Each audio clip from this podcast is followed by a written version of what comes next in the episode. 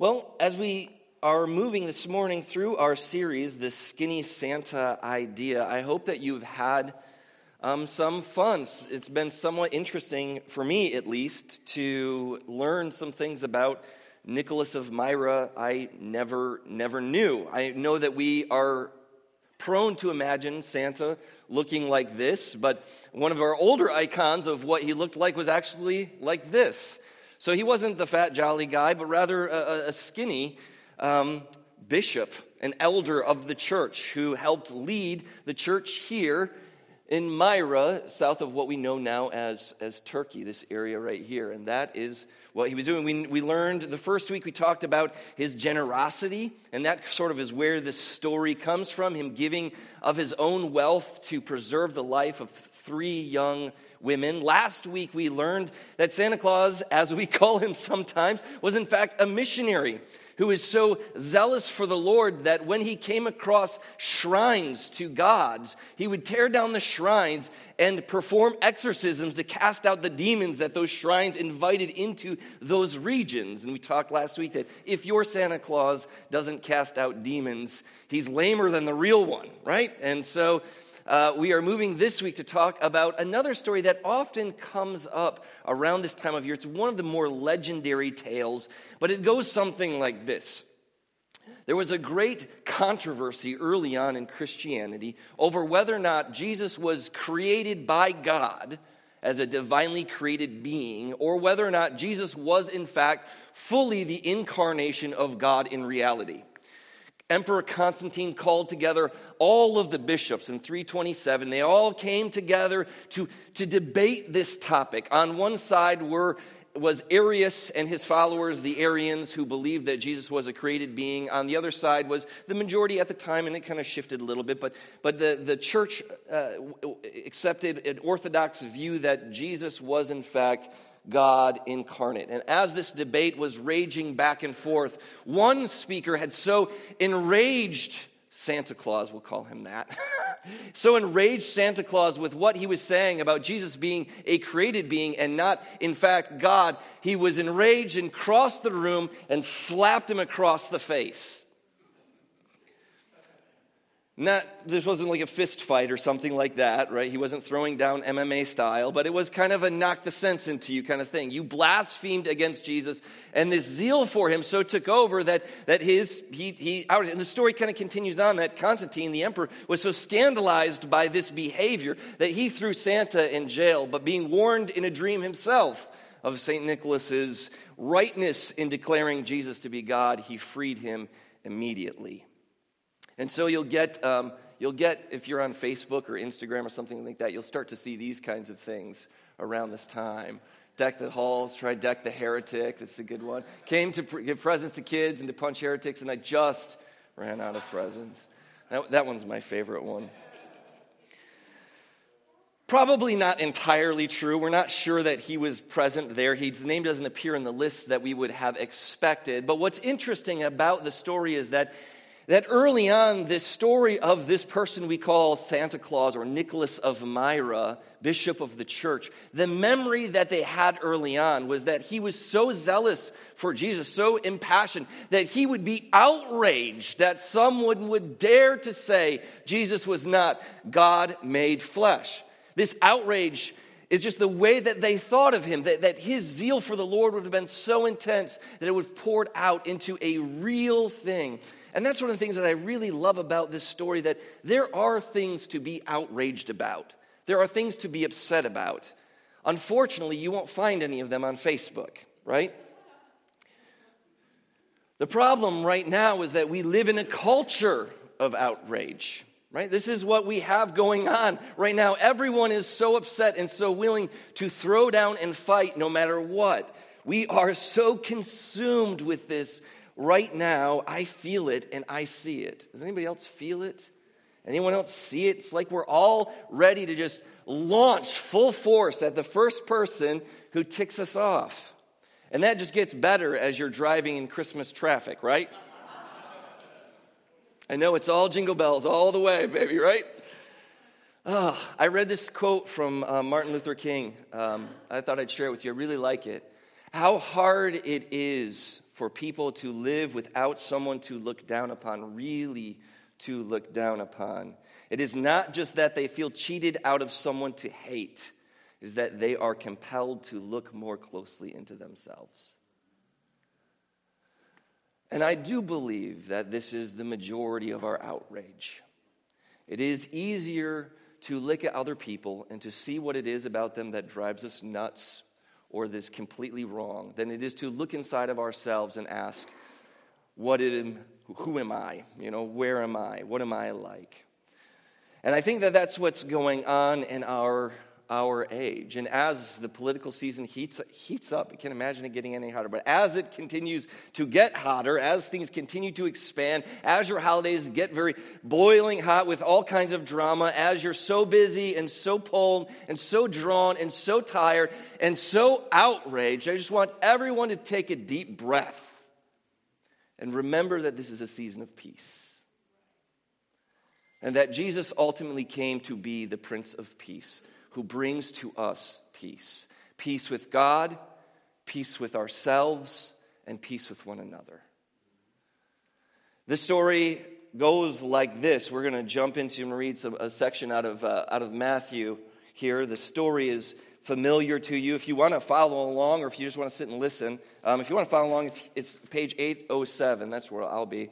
We begin with verse 18, you remember probably very well that Matthew begins his story, his telling of Jesus, with a genealogy, name after name after name, and I won't read them all because most of us can't pronounce them, right? Uh, they've changed. Now we don't name people Hagla, no matter what you tell your wife.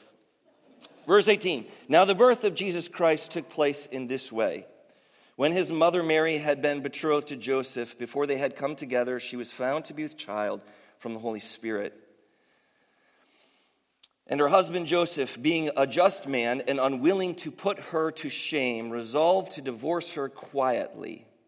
But as he considered these things, behold, the angel of the Lord appeared to him in a dream, saying, Joseph, son of David, do not fear to take Mary home as your wife, for what is conceived in her is from the Holy Spirit. She will bear a son, and you shall call his name Jesus, for he will save his people from their sins. And all this took place to fulfill the word of the prophet Behold, the virgin shall conceive and bear a son, and they shall call his name Emmanuel, which means God with us. When Joseph woke from sleep, he did as the angel commanded him, took his wife, but knew her not until she had given birth to a son, and called his name Jesus. This is a story that, in some way, might not seem to comport with the idea of outrage, but I, I think it will as we go along. You can imagine, um, as we do every year, I've read this, I mean, I've read this at least 30 times, right? Preached it so many times, and we know this story inside and out, what's new to come out of it. I was struck by something new this year, something that I had never heard anyone say from a pulpit. And so I thought at least I would be, in my own mind, the first to do so. And that is this Isn't it funny that Joseph didn't believe Mary? Like, he didn't believe her. She told him, and he thought about it, and he said, Nah, I'm out. I'm going to put you away quietly. I saw this, this, this cracked me up.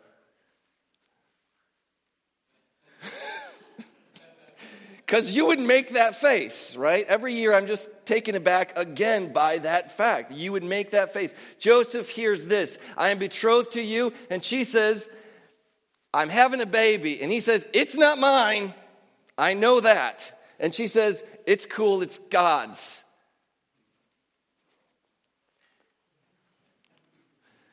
So, a dream happens, right?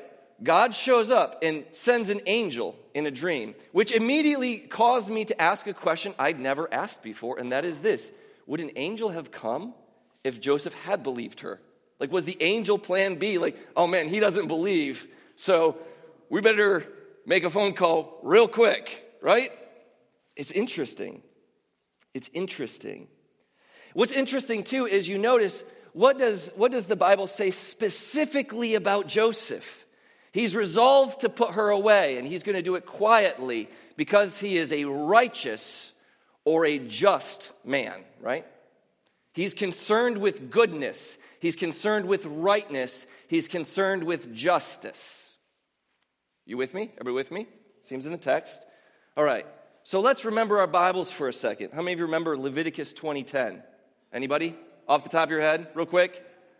You like go right to heaven if you can name that. I'm just kidding. This is not a great verse to memorize. If you did, I'd be like really worried about you. Leviticus 20:10 If a man commits adultery with the wife of his neighbor, both the adulterer and the adulteress shall surely What's the word you saw there? Surely be put to death. Generally speaking, when we think about somebody who is um, you know, maybe, maybe think of it kind of like a graph. This is what I was raised with in church, is this kind of eh, eh, this, this idea. So as you think about maybe a chart of a graph, you've got your vertical and your horizontal, you have this idea that, that as, as we follow the Bible more closely, comport to it more directly, follow it more tightly, more specifically, we increase our righteousness and our justice, right? This may be the, the clearest piece of legal framework I've ever seen in my life. How many of you think we should put Mary to death? It's a very interesting story, isn't it? Very interesting story. We're supposed to pay attention to the verses that come before um, before a story, right? You always pay attention to context. We have this phrase, we say context is king. That means you pay attention to what came before, what became what came after, you pay attention to the whole shape of the story. And we have to pay attention to the shape of the genealogy of Jesus because Matthew starts there, which we usually skip and jump right to this story of Mary and Joseph. But Matthew has in his mind that before you ever got to Mary and before you ever got to Joseph, first you heard this long list of names. And some of you already know where this is going. There is a very interesting things that show up in that long list of names. This long list of the righteous march of God's holy people, bringing forth into the world the Savior of the world, right? And in this, we have Tamar, who shrewdly prostituted herself with her father in law in order to continue the line. Then we have Rahab, who is also well known as a prostitute, lady of the night, had a brothel in Jericho, and is not a Jew, obviously. So the pure, clean line that you have in your mind of all the perfection of this Jewish, you know, hopeful march of goodness is already tainted, right? Tamar, Rahab, Ruth, and then Solomon, who is born by dead Uriah's wife, reminding us all of the time that David, the man after God's own heart, raped Bathsheba and killed her husband. So, we are brought immediately into this genealogy that is holy and sacred and blessed and walked with God and meant to be a blessing in all of our platitudes and hopes. And yet, it's all what? A hot mess. And when God steps into the world, he steps in through this long line of messiness that we have given him. And when he steps into the world, he chooses to step into the world in a scandal, to wrap it in a scandal, to wrap it in Mary, and to give it to Joseph, and to say to both of them, Be the light, right? And what you have out of this, I think, is deeply comforting to me. Because if I look at my life, it is not a straight line of ever increasing goodness. Um, it's something more meandering. And what I think as I see this, I think how powerful it is that this is how God has come to us. When we say, Emmanuel, God is with us, this is how God has chosen. He has chosen to come into the mess of our lives, into the mess of all of this, and to say that in the mess of all of it, there's something deeper. There's something deeper that Joseph understood. It was deeper than the words that were even on the page. mercy. Mercy.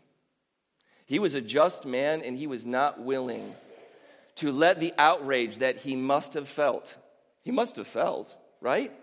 I mean, isn't that a betrayal of some kind? Isn't that a betrayal? Isn't the outrage you would have felt immediately? When you've been immediately just fired, how dare you? How could you? Don't lie to me. Don't give me that crap.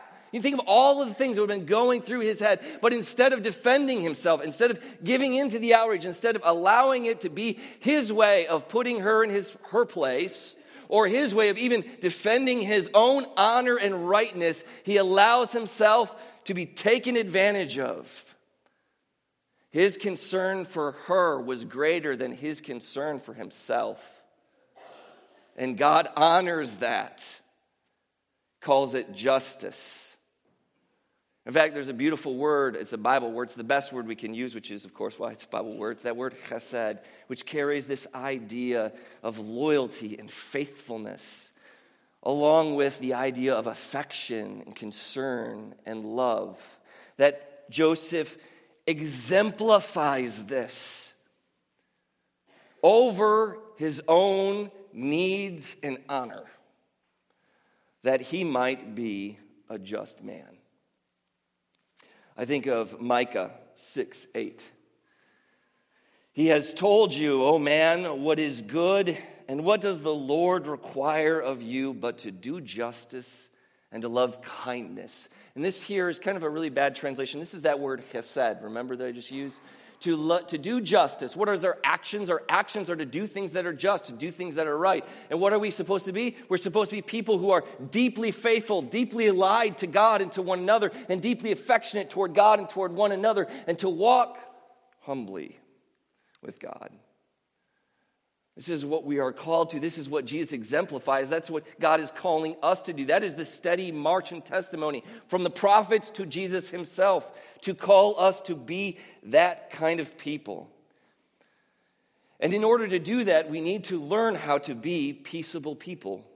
We need to learn how to be peaceable people who live in an age of outrage.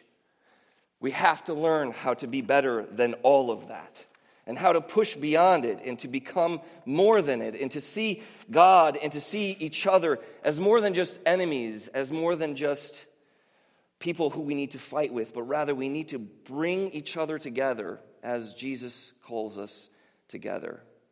One of the dangers uh, is thinking too much, or uh, one of the things that brings me to, to, to a, as I'm coming to a conclusion here, thinking about what comfort it gives me to think about Jesus and his outrage.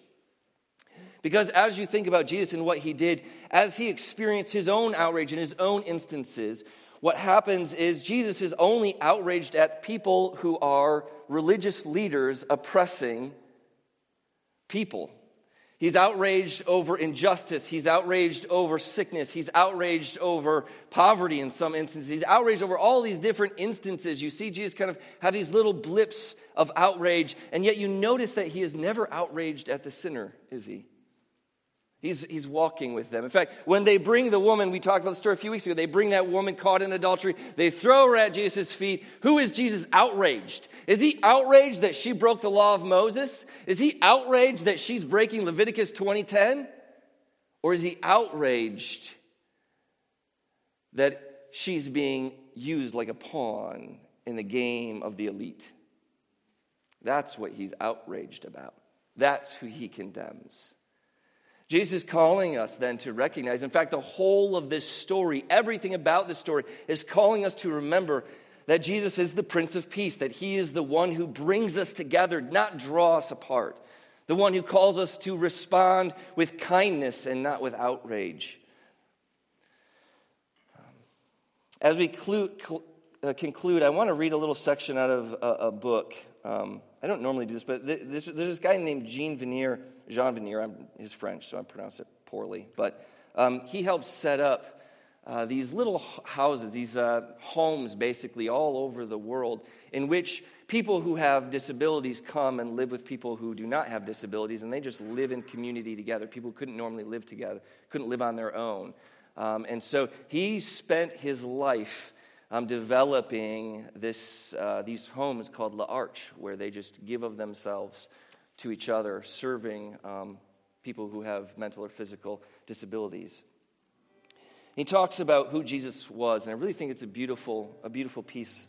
And so I wanted to read it with you as we kind of conclude here, thinking about who Jesus is, especially as we get into the last few weeks of this season. It's going to get really wild for all of us, I know. And so just hold on to this. The heart of the vision of Jesus is to bring people together, to meet, to engage in dialogue, to love each other. Jesus wants to break down the walls that separate groups. How will he do this? How will he do this? He will do this by saying to each one, You are important. You are precious. There can be no peacemaking or social work or anything else to improve our world unless we are convinced that other people are important. You are precious. You. Not just people, but you. And you, me, we have been called to change things, to change the movement of history, to make our world a place of love and not just a place of conflict and competition. May it be so. Let's stand as we sing this song to our Lord and Savior, the one who takes away the sins of the world.